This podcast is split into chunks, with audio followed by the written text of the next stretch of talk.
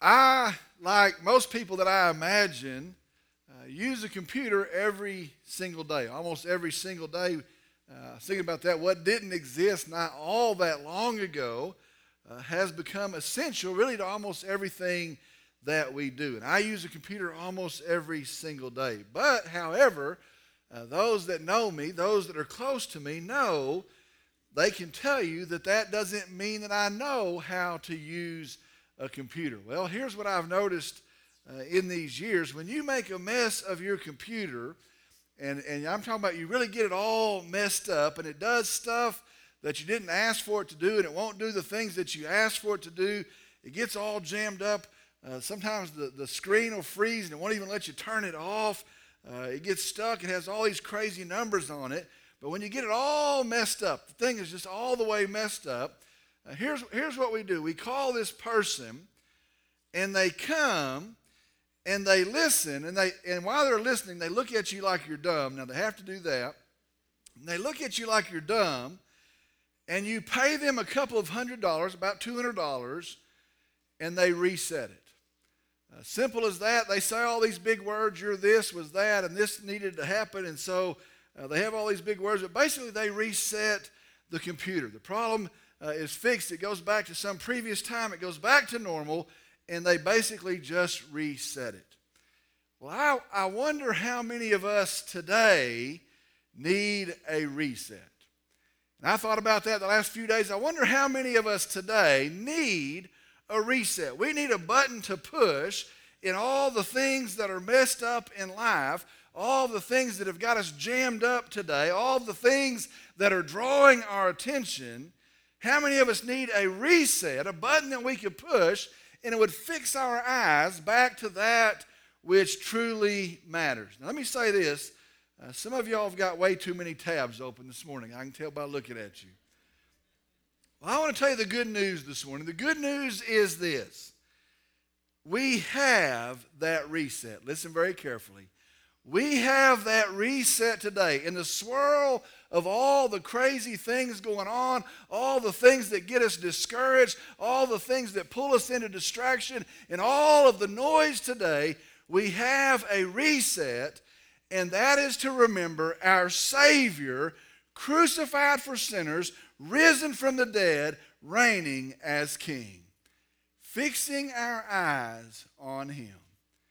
Do you know it's as simple as that? In all of that noise and all of these things, the discouraging things, our reset is to fix our eyes on our Savior, crucified for sinners, risen from the dead, and reigning as King.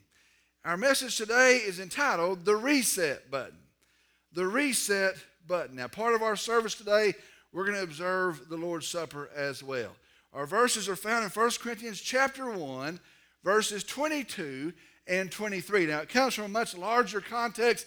I would encourage you to read that, but our verses today, 1 Corinthians chapter 1, verses 22 and 23. I'm going to ask if you would, if you would stand with me in the honor and the reverence of the reading of God's Word 1 Corinthians chapter 1 verse 22 it says this For indeed Jews ask for signs and Greeks search for wisdom but we preach Christ crucified to Jews a stumbling block and to Gentiles foolishness. Now I want you to hear those two verses again.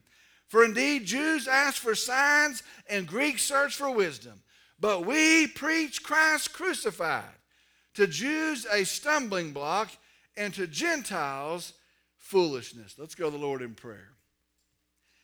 Dear Heavenly Father, we come today, and I'm thankful, so thankful for our kind, gracious, powerful, loving Savior. Lord, we come today and we exalt, we lift up the name of Jesus.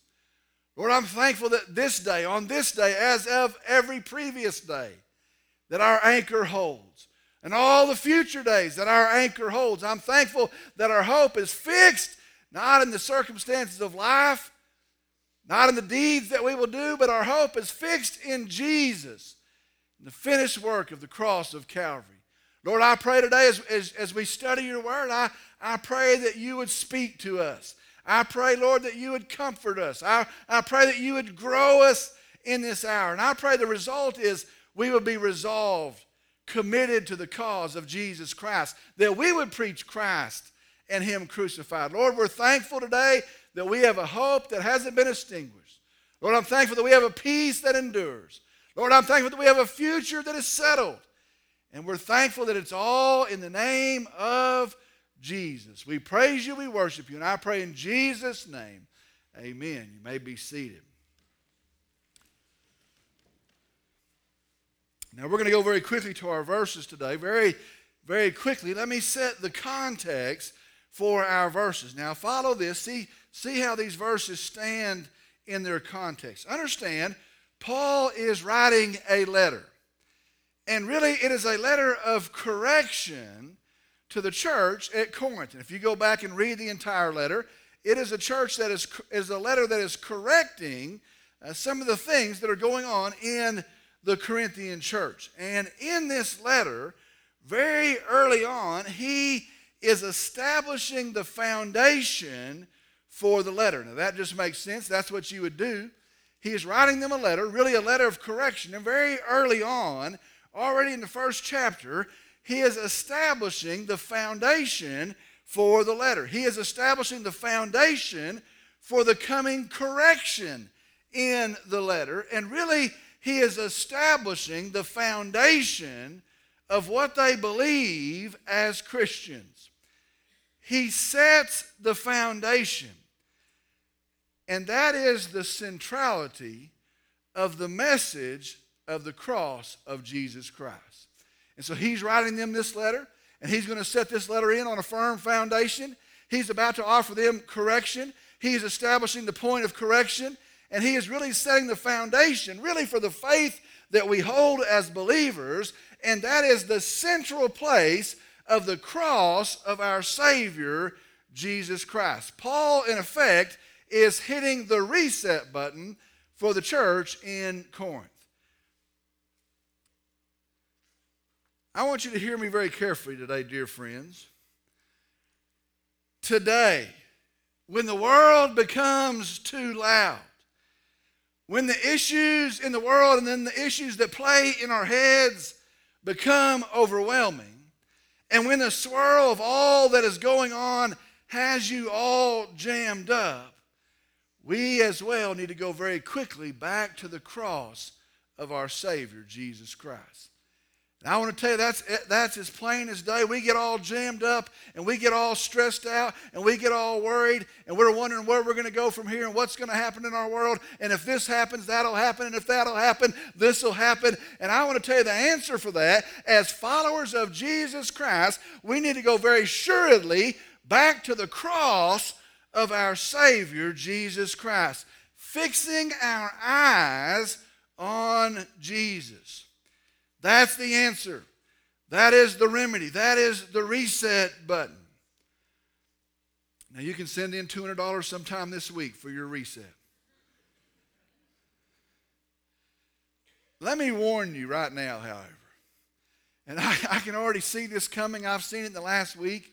Let, let me warn you right now, this morning, however, the world will say what does the cross have to do with this? That's what the world's going to say. What in the world does the cross have to do with these? These are very real problems. These are very real issues. What does the cross have to do with this? The world is going to say, How do you find any hope in the cross anyway? There's no hope in the cross, at least not for you. How do you find any hope in a crucifixion in a cross? How do you find any hope there? The world is going to say today that this message of the cross, it is ignorant. That's what the world says. It is a crutch of the feeble and the simple-minded. It is a, it is a religious crutch. They're going to say that the message of the cross is powerless. There's no power in the message of the cross. The world is going to say the message of the cross is foolishness. It is ridiculousness, and you are ignorant, you are simple minded if you're looking to the cross for anything. Did you know that's the same thing they said back then? In fact, did you know that's the same thing they've said through all ages? If you back up to verse 18, God goes ahead and says it For the word of the cross is foolishness to those who are perishing. The world says, Why would you look to the cross? What answer does it, do you find in the cross? What comfort is there in a cross, a crucifixion? Well, into that, Paul makes the statement in our verses today. Now, let me read the verses again. For indeed, Jews ask for signs, and Greeks search for wisdom. Verse 23 But we preach Christ crucified, to Jews a stumbling block, and to Gentiles foolishness. Now, let me explain these two verses. For the Jews, the message of the cross was unacceptable. And let me, let me explain this to you. I'll try the best that I can. For, for the Jewish people, the message of the cross, listen, we, we as believers, we go to the message of the cross, but for a Jewish person, the message of the cross was unacceptable. They not only could not believe it, they would not believe it. They did not want to believe the message of the cross. That's why it's their stumbling block. The Jews did not want to believe the message of the cross. You see, to them, the Messiah, they, they had talked about the Messiah. They had been promised the Messiah. Listen, their hope was in the Messiah, but for them, the Messiah was coming in power, and boy, they were ready. Oh, we've been downtrodden long enough. Oh, we've been trampled upon long enough. Oh, here we are in the power of Rome. For the Jews, they were looking for the Messiah to come in power, and they were ready. They were looking for the Messiah to come in a display of great strength. And they didn't know what that would look like, but they could imagine what it would look like. And they were ready for the Messiah to come, one of their own, the King of the Jews. And he would come in great strength. They were ready for the Messiah to come in great glory unimaginable glory. They, they remember the stories back to, to Solomon's temple and all the, mad, the, the majestic, marvelous things there. And they were looking forward to a Savior, to the Messiah that would come in glory. And to them, a crucified Messiah was unacceptable. They couldn't accept it. They didn't want to believe it. You see, they didn't mind Jesus if he was the king. They longed for a king. They, did, they didn't mind Jesus, the teacher. They loved a great teacher. They liked that he taught as one with authority. They didn't mind Jesus, the teacher. They didn't mind, listen, Jesus, the miracle worker. They had seen the miracles, they had heard of the miracles. They didn't mind Jesus, the miracle worker, except to want to see another miracle but they could not accept Jesus as the lamb that was slain. They could not, Isaiah told them, but they could not. I don't know how they ignored it, but they could not accept Jesus as the servant that would submit to the cross, that would suffer on the cross. And a crucified Messiah was unacceptable to the Jewish people. It was a hurdle they couldn't jump. It was a stumbling block. No, the Messiah wouldn't come like that. No, the Messiah wouldn't die such a despicable, disgraceful death. They would not accept a crucified Messiah. So that's the Jews. Jesus crucified was a stumbling block for them. The Greeks were a different situation. The Greeks, on the other hand, didn't have those problems. They weren't bogged down with those set of problems, but they, with their love of philosophy, and I, and I want you to think about them. We can read in history and, and see this, and it's, it's evident in our culture today as well. Their love of philosophy what about the problem of evil? What about this? And, and what about that? And they like to talk about philosophy. They, with their pride and knowledge and libraries and books that were stacked up with facts and figures, and they love to talk about their knowledge. If you do this and this, and then it will result in that. And they were proud of their knowledge. They, with their need for logic. Isn't that our world today? Their problem is they couldn't make sense of it. The Creator God becomes a man. That makes no sense. The creator of all things, he becomes a man. That makes no sense. The Savior God would die for sinners. That, that makes no sense. There's no logic in that. Hope in a cross, future in death, redemption in blood. What philosophy could that ever be? What, what philosophy could ever rationalize those things? And so they deemed it all as foolishness. And then in this church in Corinth, see this, both of those voices start to creep in. And maybe I should say, all of those voices start to creep in. They were saved by hearing the gospel of Jesus Christ, but now Paul has gone on and the teaching has, has been distorted, and those voices are starting to creep into the church. And not only are they creeping into the church, they're starting to be louder and louder and louder in the church. And they're starting to compete against one another in the church and compete against the gospel in the church and the voices in the church. No Messiah would die so disgracefully. No logical plan would include a crucified Messiah. No logical plan could include such events. No way that God would submit himself to such death. No way that God would ever even come as a man. And the noise builds and the noise comes in. Oh, listen, church in Corinth, you better find something more believable than that. Listen, church in Corinth, you better find something more spectacular than that. Listen, that doesn't make any sense. You're going to need something more attractive than that. And the Lord the noise is loud in the Corinthian church. That makes no sense. That's not acceptable. That's not believable. That doesn't appease us. And the noise is brewing in the church. There's no way. It is foolishness. And into that noise, Paul says, if you need a reset, our hope and therefore, our message is Christ and Him crucified. Now, listen to the verses. For indeed, Jews ask for signs, and Greeks seek for wisdom, but we preach Christ crucified. To Jews, a stumbling block, and to Gentiles, foolishness. Let me tell you the truth this morning. Jesus is the king. And Jesus is the teacher. And Jesus is the miracle worker. But I want you to hear me, listen very carefully. Our good news, however, is that Jesus is the Lamb who was slain.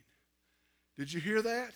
Yes, he's the king. Yes, he's a great teacher. Yes, he is a miracle worker. But the good news for us today is that Jesus is the lamb that was slain. And as illogical as that is, it is our hope. You see, I want you to see this. Be very clear in this. The need of people wasn't a king. Do you understand that? There could be a king. The need of people wasn't a king. The need of people wasn't a teacher. There, we didn't need another, another person to give us information. The need of people wasn't a teacher. The need of people wasn't a miracle worker. As impressive as that was, the need of people wasn't a miracle worker. The need of people, it wasn't a philosopher to help us make sense of it all, a counselor to help us wade through the problems. No, the need of people is a lamb. The need of people stained in sin, condemned in sin, the need of mankind is a lamb. But not just any lamb, the perfect lamb of God. Not just any lamb, the lamb that's fully man, that's fully God, the lamb that's willing to save, the lamb that is able to save. And Paul says here, listen, the message of the cross is Christ that was crucified. The message of the cross is Jesus is that lamb, the Christ that was crucified, the lamb slain for sinners. Go all the way back to Genesis and where Isaac says, Dad, where's the lamb? And John the Baptist, as Jesus tops the hill, he says, Behold the Lamb of God which taketh away the sins of the world. Jesus is the Lamb. As the Lamb, He's perfect. He never sins. There's no blemish found in Him, no, no sin, no stain, no hint of sin. The Lamb is perfect. The perfect Lamb goes to the cross of Calvary. And there, that Lamb is sacrificed. The Lamb is slain. He dies for sinners. He gives Himself in sacrifice. The Lamb is slain. And redemption is secured in His blood. Without the remission of sin, there is no, there is no forgiveness for sin. His, his redemption, our redemption, is secured in His blood. And there on the cross of Calvary, listen, God's wrath is poured out on him and he takes it. He wears our shame, our sin to the cross, and God's anger towards sin is poured out on him, and he takes it. The penalty is poured out on him, and he pays it. And the lamb that we need is slain. The message of the cross, three days later, the lamb that was slain walks out of the grave. He is now the Lamb that is risen. And he stands as the victor, the defeater of death. He stands as the Savior for sinners. The penalty has been paid. And the Lamb is risen. And Paul says to them then, and God's Word says to us today, that we are to fix our eyes on the cross, and more than that, the Savior of that cross. And as improbable as it is, as illogical as it may sound, our need is for a lamb. And friend, to reset today, we behold the Lamb, the Savior of the cross. What's our answer today? Behold the Lamb. What's our hope today? Behold the Lamb. What's our encouragement in these messed up days? How do we have any hope? What's our encouragement? Listen, follower of Jesus Christ. Turn your eyes and behold the Lamb.